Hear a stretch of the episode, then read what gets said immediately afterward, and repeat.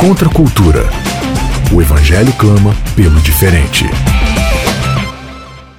Em 3, 2, 1, gravando. Começando mais um Contra a Cultura e hoje especificamente a gente vai falar sobre educação de filhos, algo que a gente, né, Vanédia, tem vasta experiência, porque a gente é pai há muito tempo, certo? Você é, é mãe, né? É, não que eu saiba, né?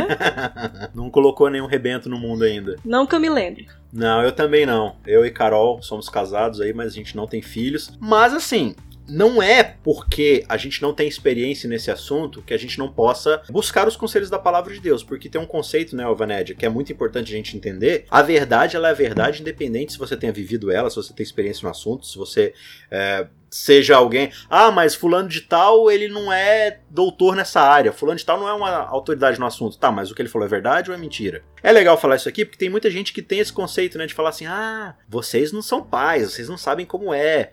Tá, mas a gente tem conselhos, experiências da palavra inspirada de Deus sobre esse assunto, e é nelas que a gente vai tentar se debruçar um pouco, né, Vanette? É, eu até entendo, assim, por um lado, a pessoa falar assim, ah, você não entende como é, porque de fato, a gente que não tem filhos, a gente não entende as agruras, né? Sim, de ter filhos e tal. e tal. Exato, exato. Então a gente tem que ter sensibilidade com as pessoas, né, que tem, que passam por esses por essas questões, mas não significa que a gente vai descrer de que Deus se revela. Claro. Né? Então, uhum. a verdade, ela é acessível porque Deus revela a sua verdade por meio da sua palavra. Então, tem aspectos dessa questão, que mesmo que a gente não viva, uhum. a gente tem acesso à palavra de Deus, porque Deus se revelou, né? Esse argumento é válido no sentido de, tipo assim, cara, essas coisas que você me falou é verdade, eu tento aplicá-las, mas por favor não me julgue, porque você não sabe o quanto é difícil aplicar isso na vida real. É, vamos tentar. Então, assim, muitas vezes a gente julga, né? Ah, olha lá o pai, não sabe educar direito. Mas de fato, a gente não sabe as dificuldades e desafios que, que essa pessoa tem, que essa família tem, que esse casal tem, de educar os filhos, né? Então, a nós cabe suporte, cabe não ser julgador, né? A gente aconselha, mas não entenda como crítica, como às vezes a gente fala alguma coisa aqui que você não viva ainda, não entenda isso como crítica, entenda isso como a gente tentando trazer os conselhos da palavra de Deus. Então, o tema dessa semana se chama Paternidade e Maternidade, o que me lembra como título desse episódio aqui chamá-lo de Pais e Filhos. Você lembra desse, desse dessa expressão, Vanessa? Lembro sim, lembro que, o que que te lembra? Que cantava.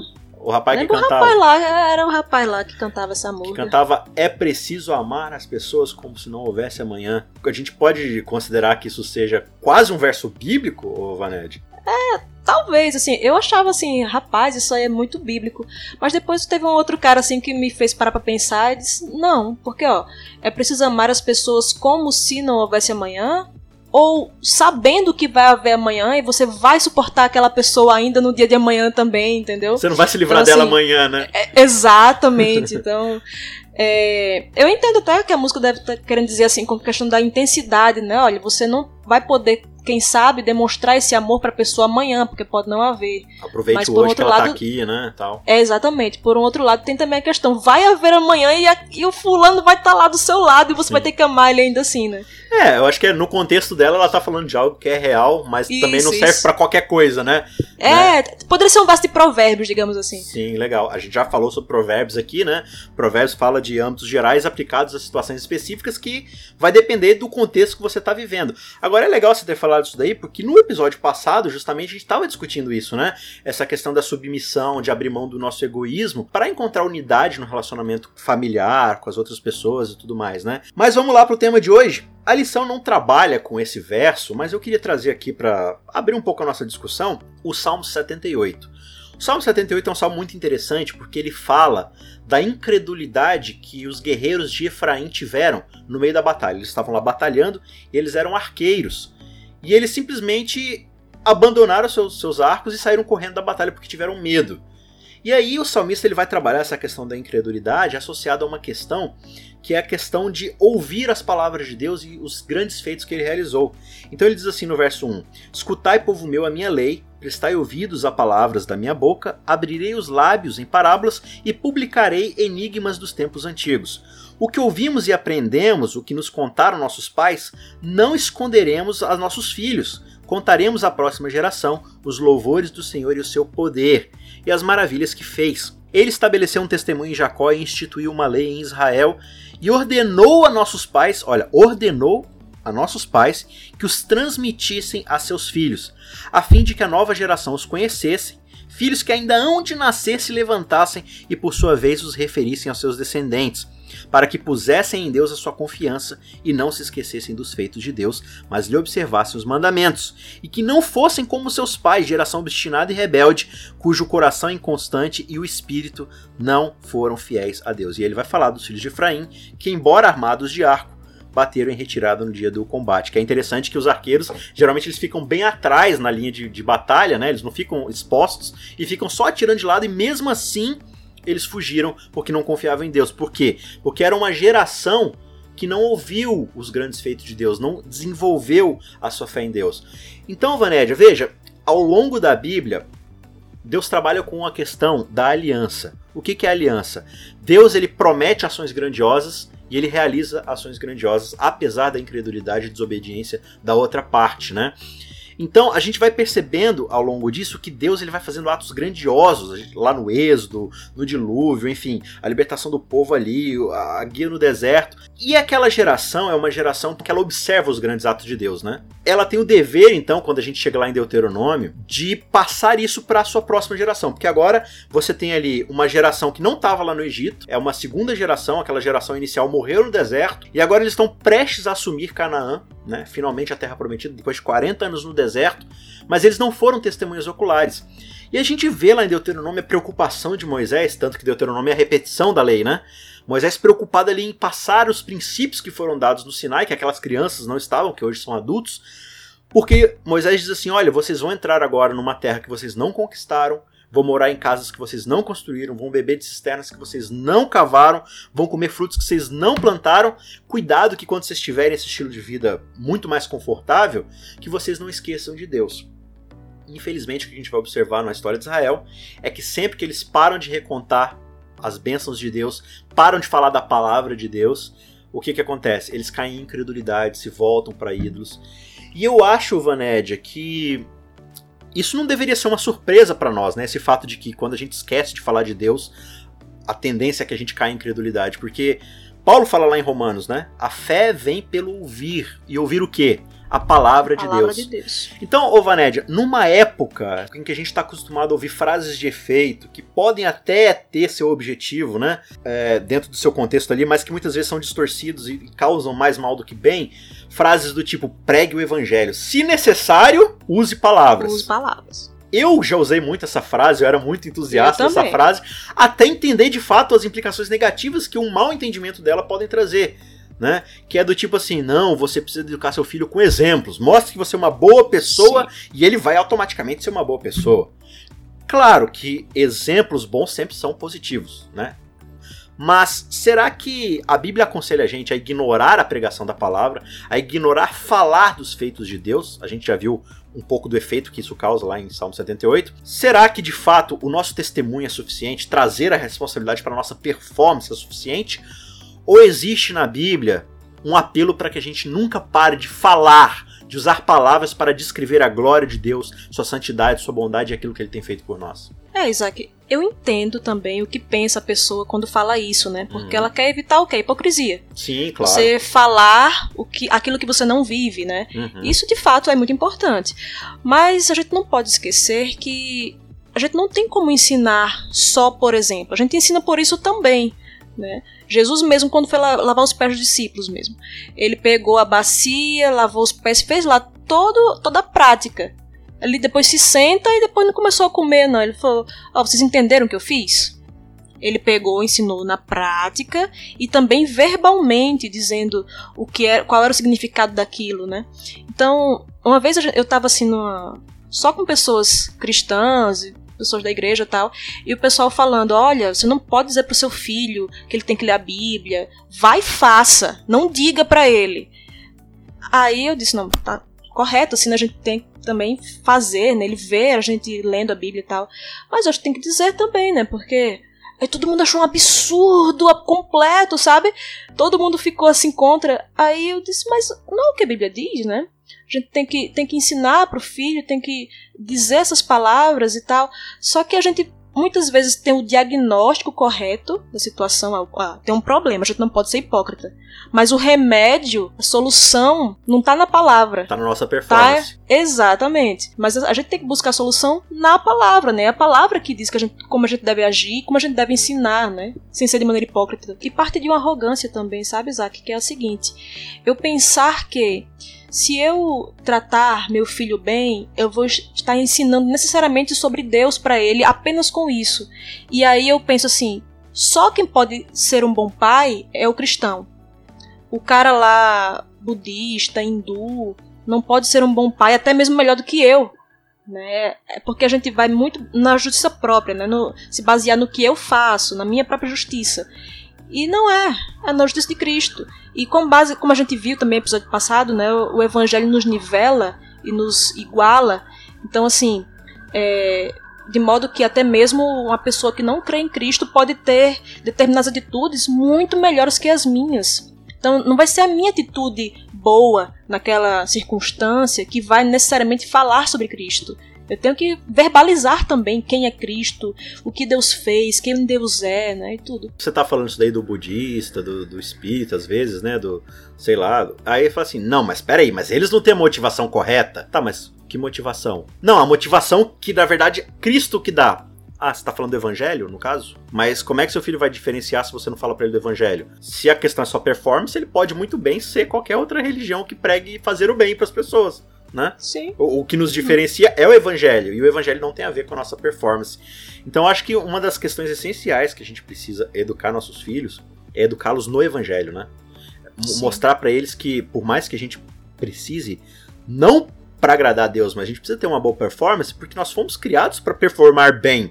Esse é o desejo de Deus para nós, o que faz bem pra gente mas isso não anula em momento algum aquilo que Cristo fez. E vale ressaltar o tempo todo: pregue o evangelho, se necessário, pregue outra vez e pregue de novo, mas com a palavra de Deus, porque a palavra de Deus é o evangelho. A palavra de Deus acerca de quem é seu filho, e seu filho nos mostra quem Deus é, esse espírito sacrificial de se dar por nós e que só ele pode nos redimir dos pecados, né? E acho que isso é, volta um pouco, e a gente vai aqui para Deuteronômio 6. Esse é o grande mandamento. Veja que lá no Salmo 78, o verso diz lá: ele ordenou que contássemos aos nossos filhos. Não é um conselho, né, Vanédia? A Bíblia não nos aconselha a falar de Deus para os nossos filhos. Ela ordena. É um mandamento. E é exatamente isso aqui que Moisés vai trabalhar em Deuteronômio 6. Aqui no verso 4, ele diz assim: olha, ouve Israel, o Senhor nosso Deus é o único Senhor. Amarás, pois, o Senhor teu Deus de todo o teu coração, de toda a tua alma, de toda a tua força. Estas palavras que hoje faço o quê? O que está escrito aí na sua Bíblia? Te ordeno. Te aconselho? Te encorajo? Ordeno. Te ordeno. Essas palavras que hoje te ordeno estarão no teu coração tu as inculcarás a teus filhos e delas falarás, assentado em tua casa, andando pelo caminho, e ao deitar-te e ao levantar-te.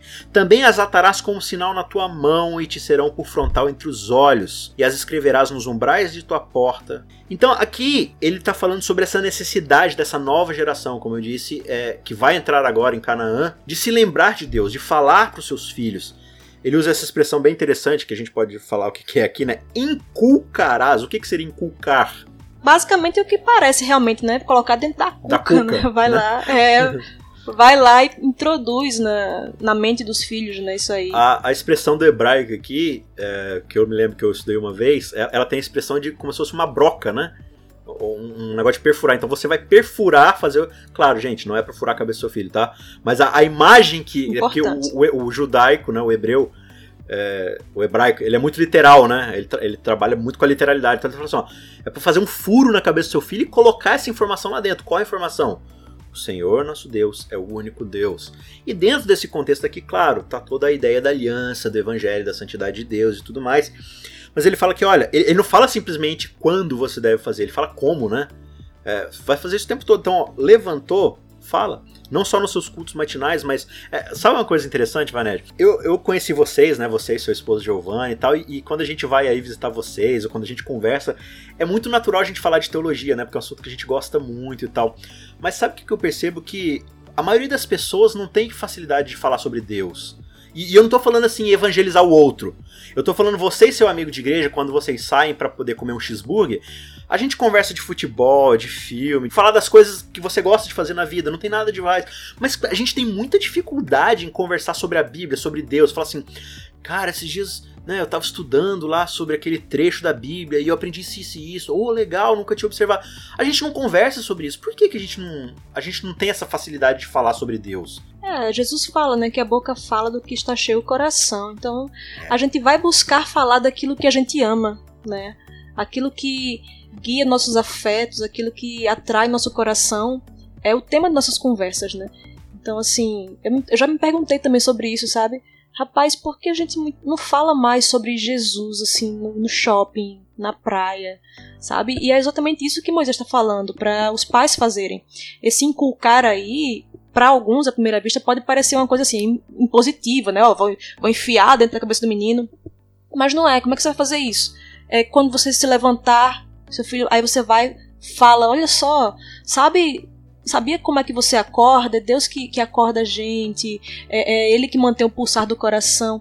E você vai em todo canto, assim, você leva o seu filho no zoológico. Olha só, filho, sabe quem criou isso aqui? O leão? Foi Deus que criou. E aí você vai inculcando em cada momento, quando for dormir, quando estiver andando pelo caminho, em todo momento.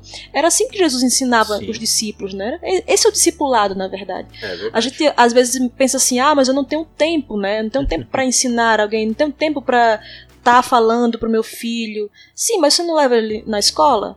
Porque no caminho não conversa, sabe? Uhum. Vê alguma cena assim na rua e já fala, olha só isso aí. É, quando tá, sei lá, jogando videogame com ele, quando tá vendo televisão, quando tá andando para algum local, no supermercado, fala essas coisas. É porque a gente às vezes tende a limitar a, a vida espiritual, né? Como a gente fala. Você já falou sobre dicotomia, né? Exato. Aí, né? Exato, a limitar a momentos, né, a horas marcadas, né? Uhum. Mas não é assim, né? A espiritualidade genuína não tem hora nem lugar marcado, né? Assim, você é, é natural, ela flui de você. E é isso que Moisés está dizendo. Você tem que conhecer o Senhor de tal forma que isso vai fluir pelos seus lábios e você vai inculcar isso no seu filho naturalmente quando você anda, quando você cozinha, faz o que for. É, eu acho bem interessante que Moisés, ele não fala de momentos solenes. Ele não fala assim, Sim. olha, é, sempre que você acordar, faça o culto matinal com seu filho, tá? Uhum. De novo, não tem crítica que é Nada isso. Com... Exato. Não, não, é, não é essa a questão. O que ele tá falando aqui é, tipo assim, ele tá falando aqui de rotina. Ele não tá falando de, de, de momento específico. Não, você tem que ter um momento de culto. Você tem que ter. É, ah, é para falar aqui na hora do almoço, ou seja, hora antes de comer, tá? Não, ele tá falando assim: olha, você tem uma vida. E essa vida, ela está tão dentro da realidade divina como ler a Bíblia, é, cantar hinos, ir na igreja, é, o, você sair para trabalhar e no caminho do trabalho, isso está inserido dentro da realidade divina. Né? É, você sentar para se comer à mesa, isso está inserido na realidade divina. Então, a glória de Deus é manifesta quando você fala daquilo que ele fez por você, na Bíblia, nas grandes histórias. Ellen White, né, que é a, a escritora que a gente considera inspirada aqui dentro do Adventismo, ela tem essa grande frase, né, a menos que nos esqueçamos daquilo que Deus fez no passado, não temos que temer quanto ao futuro, né? Porque a gente só teme o futuro, a gente só vive com ansiedade porque a gente não tem confiança em Deus, né? É, e a gente não confia em Deus porque a gente não desenvolveu ao longo do tempo essa confiança. Quando você vai lá para Hebreus, por exemplo, fala lá do descanso que o povo de Israel deixou de ter, falando dessa primeira geração, né? Porque eles chegaram lá na porta do negócio, falaram assim: não, mas tem gigante lá, tem isso, tem aquilo e tal, a gente não vai conseguir, ou seja, minha performance, meu desempenho e tal. E os caras simplesmente não usufruíram aquilo que tinha sido prometido a eles porque eles não não confiavam em Deus. E aí Moisés está vendo agora essa nova geração agora na porta de novo, na mesma situação que seus pais estavam. Ele fala, olha, ele diz aqui, né, a partir do verso 10, ele vai dizer, olha, é, a promessa que Deus fez a Abraão, Isaac e Jacó está agora diante de vocês. Vocês vão entrar agora é, em boas cidades que vocês não edificaram, vão morar em casas cheias de tudo que é bom, que vocês não encheram, não construíram nessas casas, vão beber em poços que vocês não cavaram, vinhas, olivais que vocês não plantaram. E ele diz assim: olha, quando vocês comerem e se fartarem, guardem para que não se esqueçam do Senhor que te tirou da terra do Egito. Você já mencionou aí, Vanédia, e vale a gente retomar agora, é, nesses momentos finais do, do, do, episódio, você falou aí sobre essa questão do, do ato de ser pai, de ser mãe, como discipulado como chamado ao discipulado. Sim. Você falou assim: ah, a gente não tem tempo para discipular, sendo que na verdade discipulado é uma constância real da nossa rotina, como diz Deuteronômio 6. Agora, qual é aí o papel da palavra de Deus e da educação dos pais? Como a gente encaixa isso daí na educação de um filho? É, eu gosto do exemplo de que Paulo dá lá em 2 Timóteo 4, 3, verso 15, né? Que ele está falando a Timóteo Uhum. e ele relembra a Timóteo o seguinte: Desde a infância sabes as sagradas letras. E aí, como é que ele sabia desde a infância isso? Paulo era o pai na fé de Timóteo, mas ele não acompanhou Timóteo desde a infância. Ele não estava lá. Aí quem é quem ensinou essas sagradas letras foram as pessoas que ele menciona no capítulo 1, que eram a a mãe e a avó de Timóteo. Elas ensinaram, elas discipularam Timóteo, né? E- voltando àquela questão do, do exemplo, né? Uhum. Paulo faz questão de dizer, as sagradas letras foram letrinhas Sim. que foram ensinadas para ele, assim, foram palavras, né? Os sagrados E- testemunhos comportamentais de sua mãe e sua avó. É, não foi isso, né? Foram Aham. as sagradas letras da palavra de Deus. Então, assim, é, a gente ensinar as crianças as sagradas letras, isso vale para pais, para professores, para tios, né? Eu tenho sobrinhos e tudo. Ensinar as crianças as sagradas letras não é simplesmente, não é eu falar assim, olha, tá vendo aqui Davi?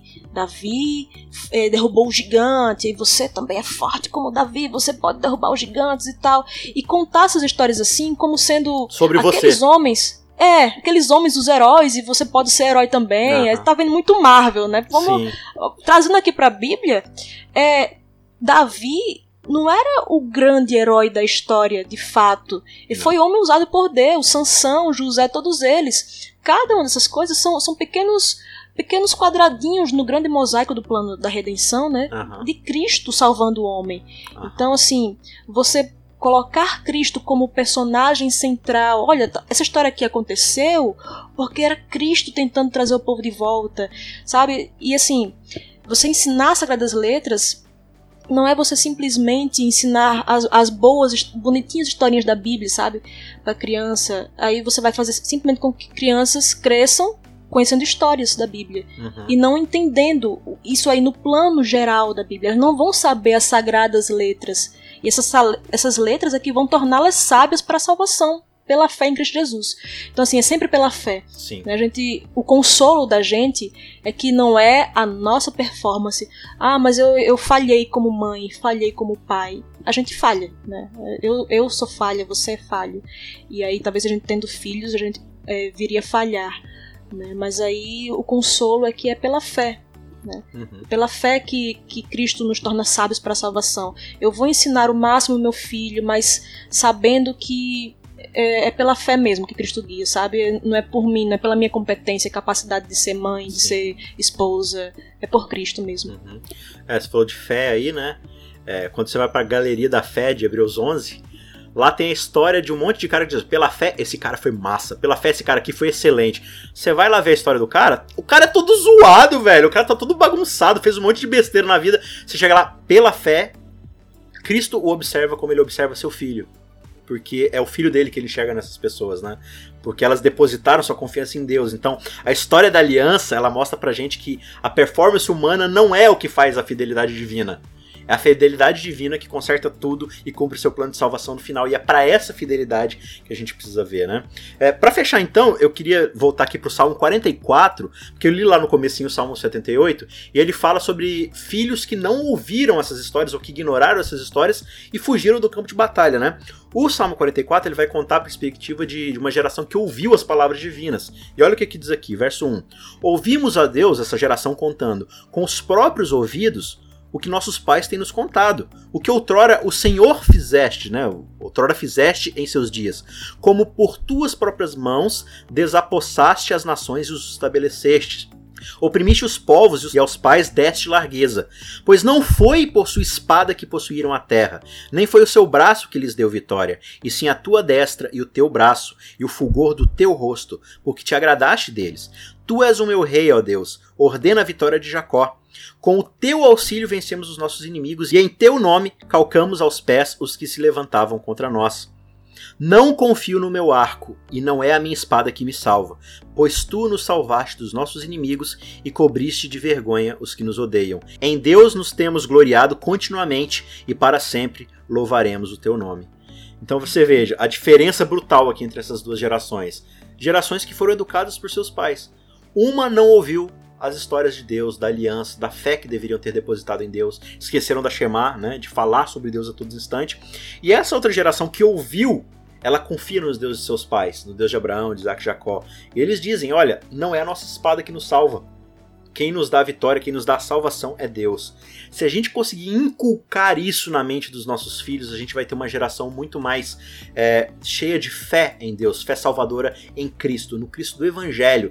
Não no Jesus super-herói que nem Davi, que nem Daniel, que nem esses grandes personagens. Olha como é que eles fizeram coisas boas, então a gente pode ser também. Não, todos esses homens tiveram falhas brutais, erraram muitas vezes, mas eles são vistos como pessoas de quem Cristo se agrada, porque Deus vê Cristo neles, né? Pessoas que depositaram sua fé, sua confiança em Deus e fizeram isso por causa da certeza do Evangelho que um dia Cristo iria cumprir, né? Lá na cruz.